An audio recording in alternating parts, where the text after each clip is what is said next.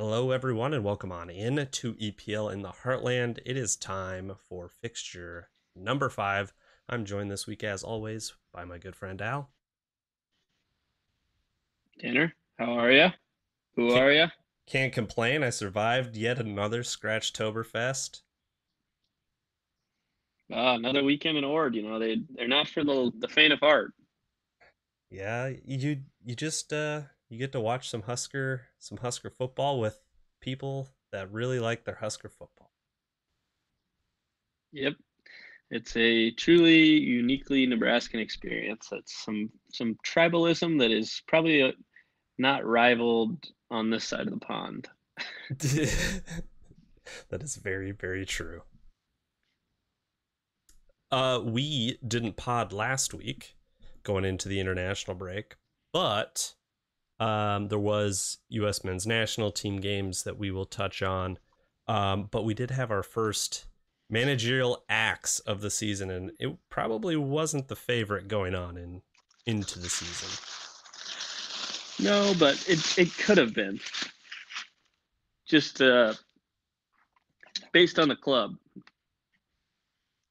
So I guess to explain the Watford situation is there the owners of Watford own three major teams. They own Watford, Udinese, and Granada.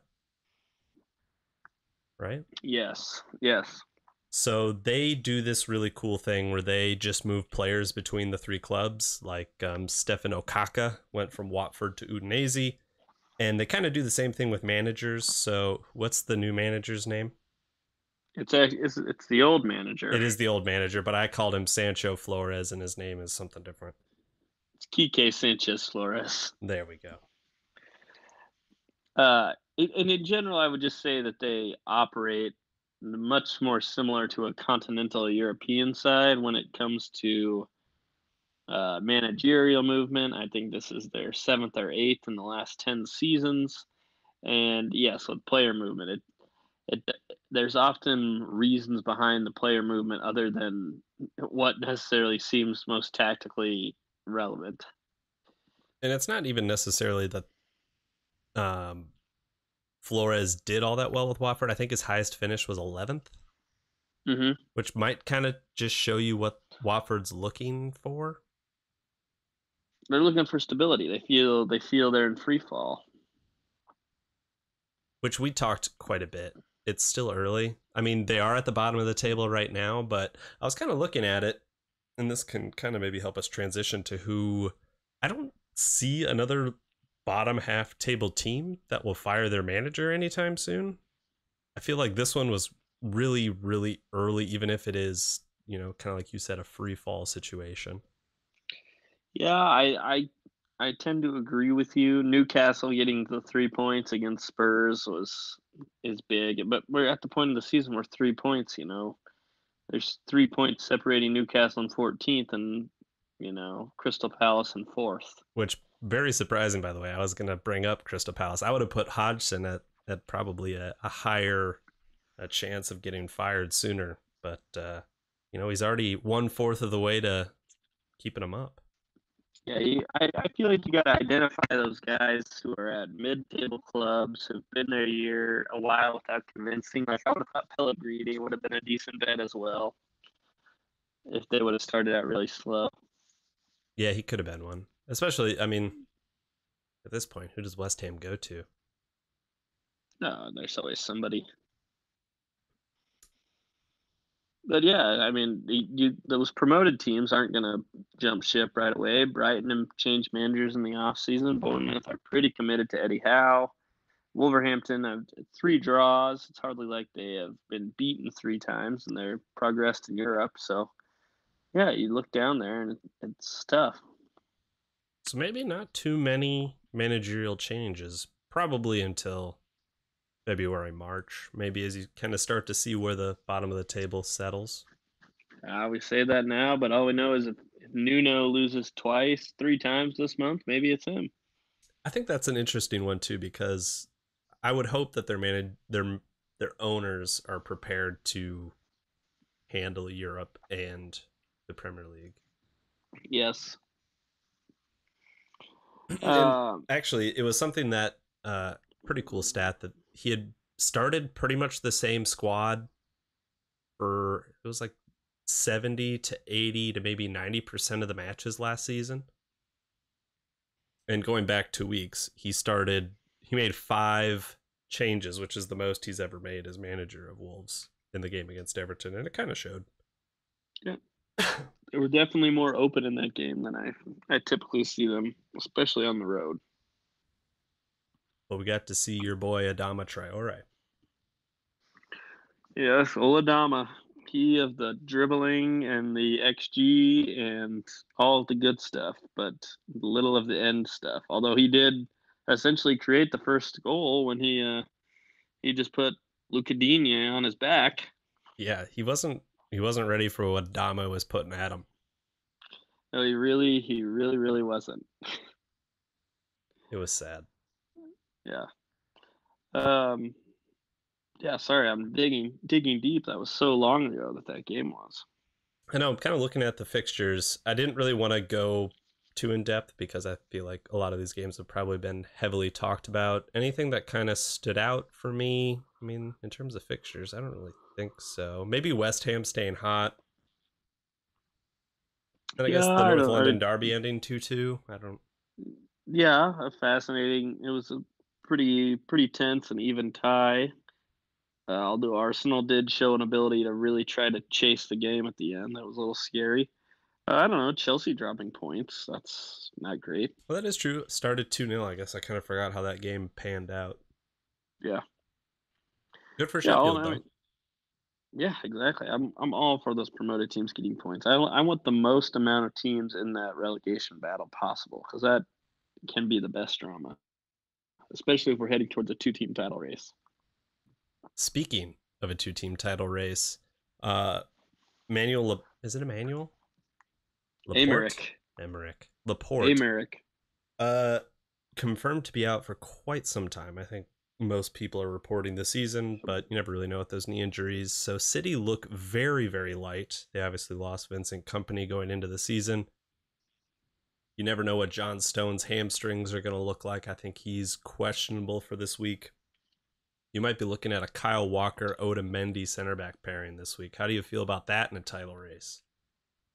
you don't feel great about it, Tanner, but you know that they can probably do enough. But it, it, the way that these two teams are playing, it it's not hard to see. You know, maybe it, it's not Norwich, but maybe it is Norwich. If Teemu Pukki can poke two or steal one late and get a draw, that can be massive.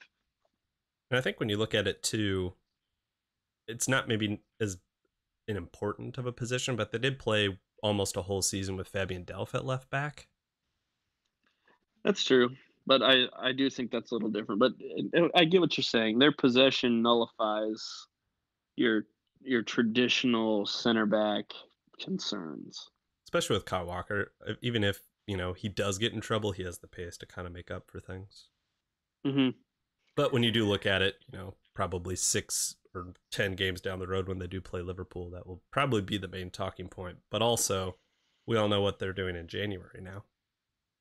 No, I don't. They're gonna go do what they did with Laporte and just go buy a center back in January. Yeah. Who do you think it'll be? You you locked in continentally, or you think it's gonna be Um, it's gonna be Tyrone Mings? No, there was uh, a S- Spanish center back that a lot of teams like Arsenal, Everton were linked with this summer that started for Spain over the weekend. Um, and I could kind of see Pep going that. He's has the Laporte build, good on the ball. Um, I'll look for his name, but that would be kind of who I would look at. I Mm. don't think Everton or Arsenal wanted to pay the the money, so that kind of leaves City. I mean, they're going to have to pay a higher premium, but also they can afford to do it. Maybe Yeah. if they can still meet financial fair play. Yeah. Uh, which fixtures for this weekend are you most looking forward to? Week five. I, you know, to be honest, United Leicester on Saturday looks super tasty. I agree. Who would have thought Uh, that a I'm- t- top six game between Tottenham and Palace would be so intriguing? Yeah, I'm not so worried about that one. I, I'm I'm more locked in Wolves Chelsea, two teams that could really use wins. Yep, I would have said that one next too. Yeah, I mean, uh, yeah, we're not, not not getting wild with these. Brighton Burnley, can Brighton keep keep getting points? That is going to be an ugly, ugly game. Yeah. If you could And put then, a game uh, on like fisticuffs, Brighton Burnley might be my favorite, especially a six thirty game. I'm ex- then I'm excited to see uh, if Everton can get on a little run here on Sunday. You know, we haven't beat Bournemouth at Bournemouth since they've been promoted. It does feel like the wrong time, and I just I would Josh King or two goals. Yeah, I think last year was the one where Richarlison had a phantom headbutt red card. So Oh, oh yes, yeah. Charleston rides gets hot, of course, leaves the country, flies across the world. yes, starts for Brazil, does what he does, Mm. and then we're back Yeah, with the Monday game. Uh, well, yeah, I, I don't mind West Ham on a Monday. Give me a little Felipe Anderson. I would like to see old West Ham with the because you know we always used to joke that Monday games were the best nil nils ever, and West Ham always used to be a part of those in the Andy Carroll days. Yeah, I will see. Hopefully, it'll be a little better. But I mean, the whole weekend itself, at a uh, post international break, never seems to to feel quite right. Yeah, players a little bit slower. Yeah, or in the case of Gio Lo Celso, injured. I saw that. Was that on du- international duty? Yes, Hate to see he it. wasn't fit to uh, wasn't fit to start for his club because he wasn't in you know proper condition yet. But he was perfectly fit to fly across the world and play major minutes. And now he has a groin injury. Do you think that's an issue of like the club not being strong enough, or do you think it's just the player not listening to what the club tells them? I'm sure it's a little of both. I'm sure there's just, just like the point where I'm sure a club cannot cross the line as far as telling a player who wants to play for their country, you know, what he can or can't do. Yeah. Hmm. Yeah, it sucks. In Tottenham's case, as much as I'm disappointed by it because I, I want to watch him play major minutes, it does give a little bit of clarity in regards to how their front line's going to operate, which I can uh, appreciate. Brian, I mean, you know, that means you're getting more of a, a Dele or a Christian Eriksen starting in that spot with the pivot behind them.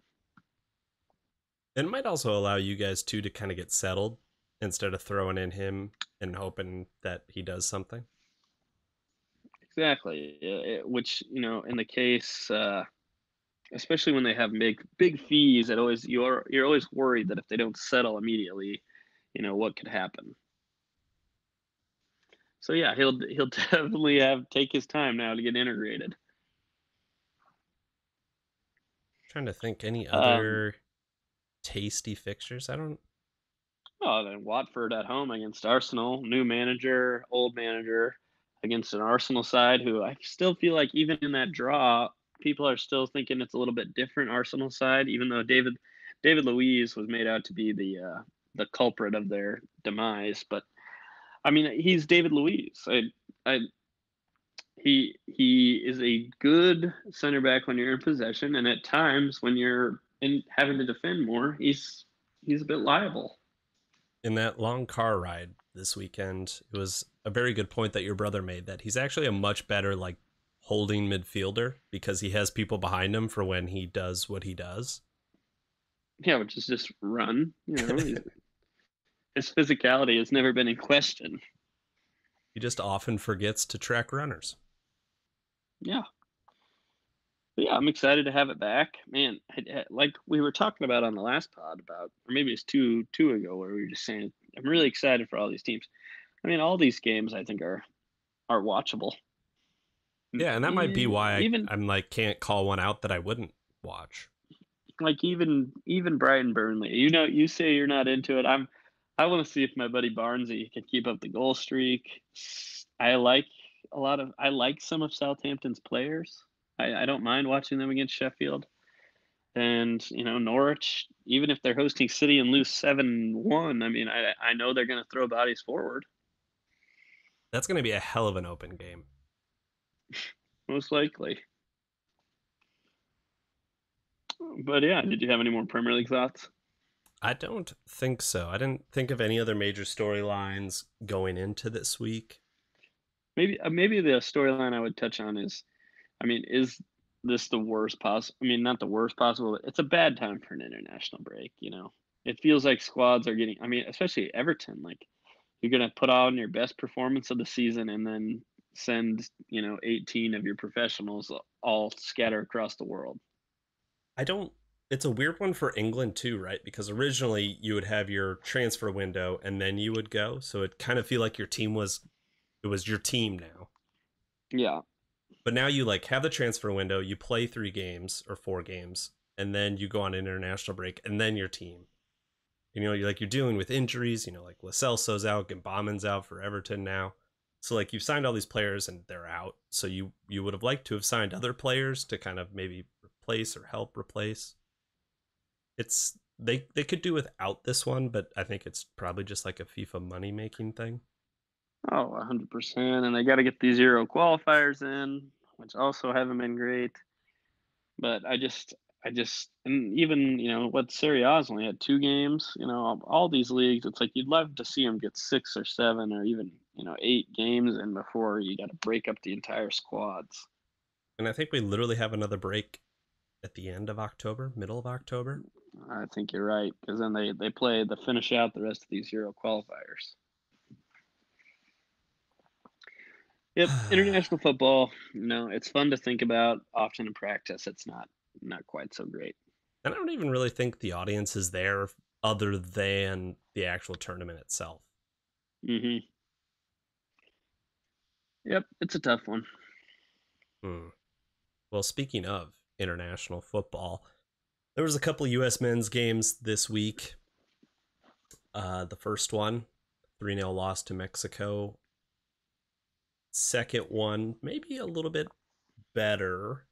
Um, what did you think of the loss to Mexico first? It's tough one. I, I, I kind of am taking them more in a macro sense, and that my big take is that I need Greg Berhalter you know, who seems to be a bit idealistic, which I can appreciate, you know, as far as the way he wants to play.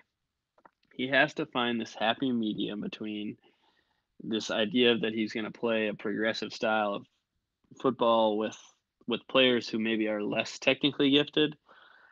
It's really difficult at the international level where players are never together longer than 10 days. I feel like to get the patterns and get get the positioning the way you need it to be to be effective, especially with this style of player, where we're not, you know, we don't have a Gio Lo Celso in midfield who who can kind of turn and get himself out of trouble, you know, if he needs to, if the pass is late or sloppy.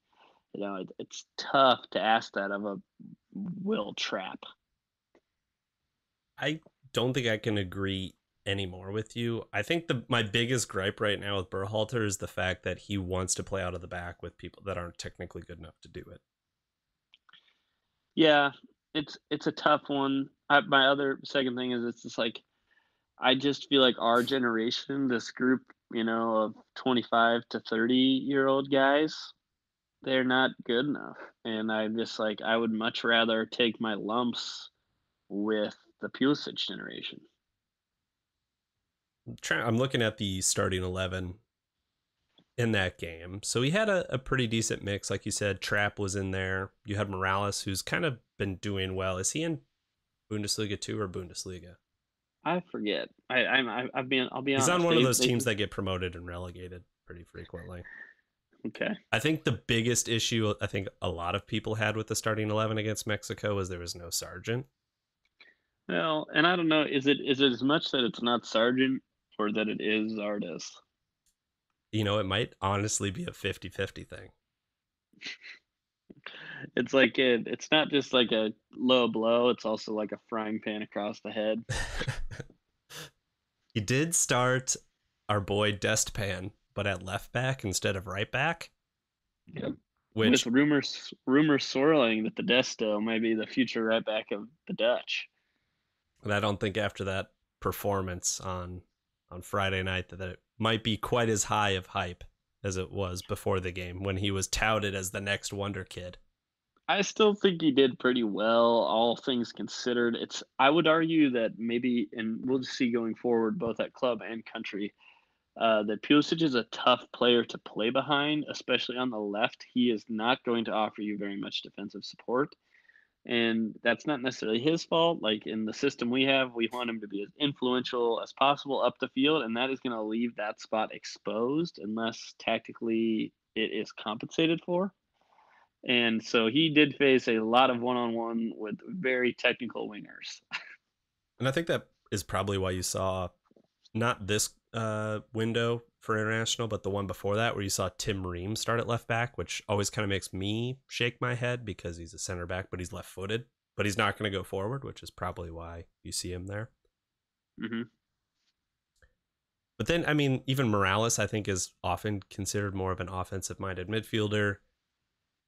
I don't know, in like a 4 2 3 1 system for me, like the left sided holding, air quote, holding midfielder, if the left back's going to go forward, kind of has to slot in there. And I don't really know if we have a mm-hmm. midfielder that will do that. Yeah, we. It seems like our best, you know, in general, our, our most promising players are all just you know, they're just a bit too young, and therefore we're left trying to kind of patch together this team of various age groups, and it's just not doesn't seem very good right now. And you do also have like Tyler Adams out. Yes, and, and Tyler Adams is going to make a lot of things make a lot more sense wherever he plays. I think he is v- very good. Yes. Him being in this team puts it from like this starting 11, if you put him in, it's like a from a C to a, like a B plus. Yeah, I think there's a there is generally good reasons to get excited about the Tyler Adams, Weston McKennie, Christian Pulisic kind of trifecta. Both technically and physically, you know. I think your issue is you just have to find players that can consistently play around them. Yes. Yep. And and we'll see in CONCACAF, I feel like oftentimes like the nature of the game is that wingers and stuff like that become more peripheral and you, really focus on the spine of your squad. And I do wonder if the US has enough at center back as currently constructed to be, you know, really sturdy in these games against these teams who are going to be mostly attacking on the counter or sporadically hitting you. I mean, you look at Aaron Long was playing in USL what two years ago, and now is like rejected think I- moves to West Ham. I still think I'm more of a Miles Robinson than I am a long guy. I hadn't seen anything of Robinson. I don't really pay attention to MLS, so he played what the last like 15 minutes. Yeah. Yeah, and it's interesting. The games are going to start to matter here soon, so I'll get locked back into this. Uh, we really need to learn how to say his name. Is it Pomykal? Is that how you say it, or Pomykal? No idea. We can just call him Paxton. Everyone will know who we're talking about. Yeah, big little packs, big packs. Everyone's really excited about him kind of playing as that number eight role, you know, as a kind of a midfield shuttler, and that could make a lot of sense for us. I don't. I guess your other center back, maybe. And that's kind of mm. been an issue. This whole last World Cup qualifiers, you you never really had a. I mean, Omar Gonzalez, John Brooks. Yeah, and probably still is Brooks. And we still don't have Timothy Weah in there, and it, it, it, it's a, probably not even close to what the best the best eleven looks like. But you still don't like to to take a tough loss like that. especially when they go and play Argentina and lose 4 0. Yeah, And I was like, okay, maybe they just didn't play their best players. They did, but I don't know if their best players necessarily cared. especially Argentina, who's like a national team that consistently underwhelms at such a high rate. and they didn't. Oh, they didn't play. And that's kind of the other thing about Argentina is I often like think of them all high and mighty, and then I see a lot of the players that they play in these games, and I'm like, well, he I guess he plays in Italy somewhere, and They have they are a, a very unbalanced international side often. when you look at it on paper, it's like, oh man, how do we get Di Maria, Messi, Aguero, Icardi, Higuain, all into the same side? What? it was actually a really funny conversation I had with a guy in Grand Island at the bar in Kincaidor, and when he was telling me that Leo Messi is the most overrated player in the world. Really? Yep. He told me that Ronaldo wins tournaments on his own and Messi can't even lead Argentina to a World Cup game. I mean, he did once make a final, something Cristiano Ronaldo's never done in a World Cup. Yeah, I also I also just made the same argument about Argentina. It's like, do they have a midfield or a defense? I don't really think so. Yeah. Yeah, the midfield the midfields that have played for Ronaldo's Portugals have been much more accomplished than I would argue what other than Mascherano, who has played in midfield behind Messi. And then if you look at how Portugal was like set up to win that tournament, those defenders are perfect for that. Mhm. So Yeah, I mean it's an interesting debate and it will go forever. I, I'm I'm a team Messi guy. I'm I just find he- him so breathtaking in full flight as a dribbler. I'll, that's my constant image of him. Uh, we, we we talked a bit there about the the the Mexico game. Did you have any talking points from Uruguay? It was, I mean, it kind of a lot of the European based players left, so it was more MLS based. I, I did not see much of it. I saw that our buddy Jordan Morris scored a definition of a trash goal. As Jordan Morris does, put him on the 50 goal list for this year. I like Jordan. I'm excited for Jordan Morris to score a World Cup goal. You know, five years ago I would have said the same thing, but after he got out of college and put some weight on, you know, things I change. I still think that he's got super sub capabilities, and uh, like the ability to be described by the Guardian as like a ultimately American player. I think he just, you know, the knee injury kind of did him did him in and I'm also of the opinion that if you want to be good as an American player, you have to go abroad. And so he took the opposite decision. So might be why I'm a little bit more negative towards him. Yeah, uh, that's a tough one. I mean, I I wouldn't necessarily say it's a lack of ambition. He's he's probably on very good MLS money, relatively. Can he be a DP? He was. I I I don't know if he can be a DP, but he was on that uh, you know, Generation Adidas or whatever they call it now deal where he he got to sign pretty much straight out of college and go past the draft. So he's probably making six figures immediately. Good on him. Yeah, a- aka the same amount that Erik Lamela will make next week.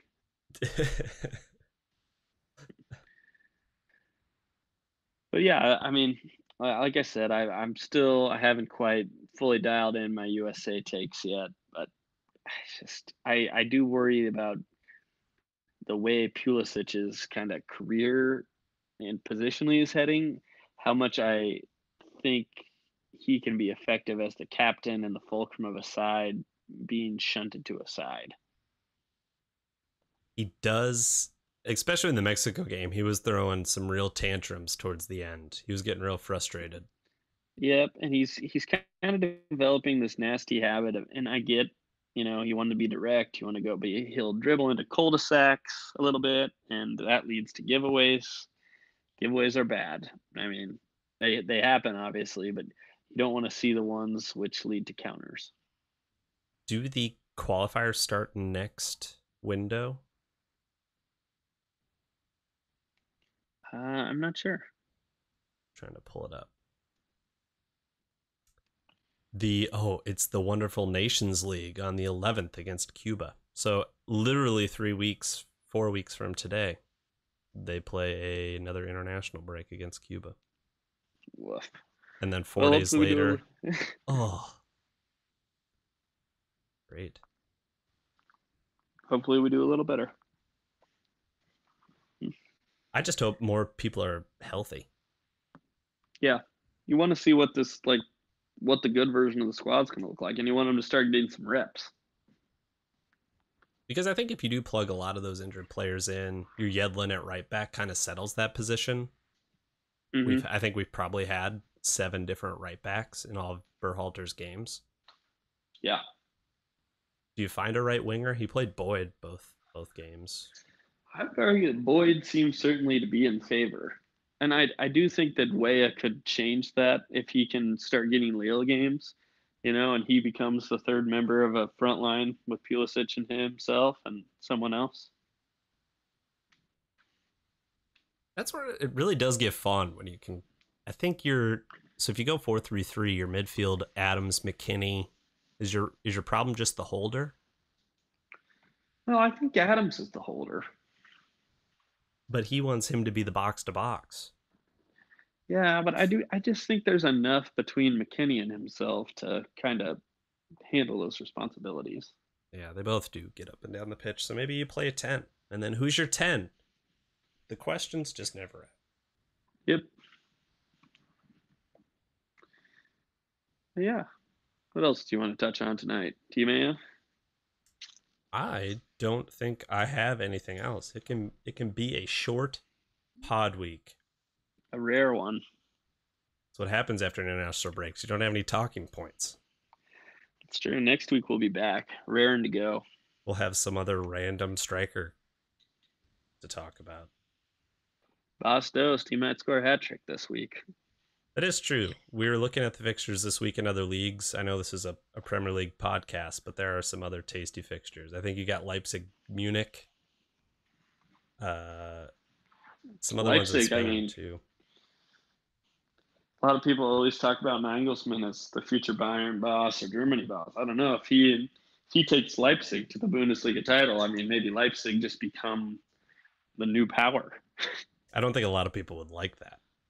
No, oh man, you should. If if anyone doesn't, I mean, I would highly recommend all sorts of football podcasts, but the uh, football ramble, I believe, Rafa, no, not Honigstein. I, I think it was Andy Brassell did a good piece on how Leipzig played uh, Union Berlin in their first game of the Bundesliga season, a club who is very traditional, who basically don't even consider RB Leipzig to be a real team, and uh, they let them know about that. Berlin beat Dortmund, right? Is that who they beat? Yes. Yep. Or draw, win or draw, I forget, but but yeah, Bundesliga, awesome. Spain, awesome. Serie A, Serie A shaping up to be quite a race, just because Juventus looked likely to be slow out of the box with Maurizio Sarri having, you know, pneumonia, not being able to manage, and them having too many player too many players on their team because they couldn't sell anyone, and so that now they're leaving players like Emre Can and Mario Mandzukic out of their Champions League squad. That's when you know you have problems. Yes. Oh, uh, one last thing I want to talk about. Uh, have you been following the path of my buddy Troy Parrott, Tottenham 17 year old Ireland U21 striker? No. It's happening, buddy. He's scoring. For Can you imagine actual Ireland? No, under 21 Ireland. Oh. But we like that. We need the second coming of Robbie Keane.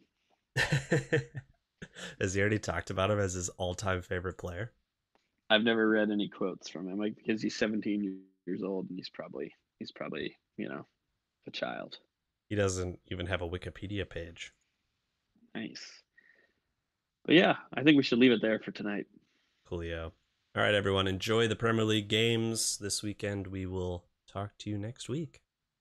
Cheers.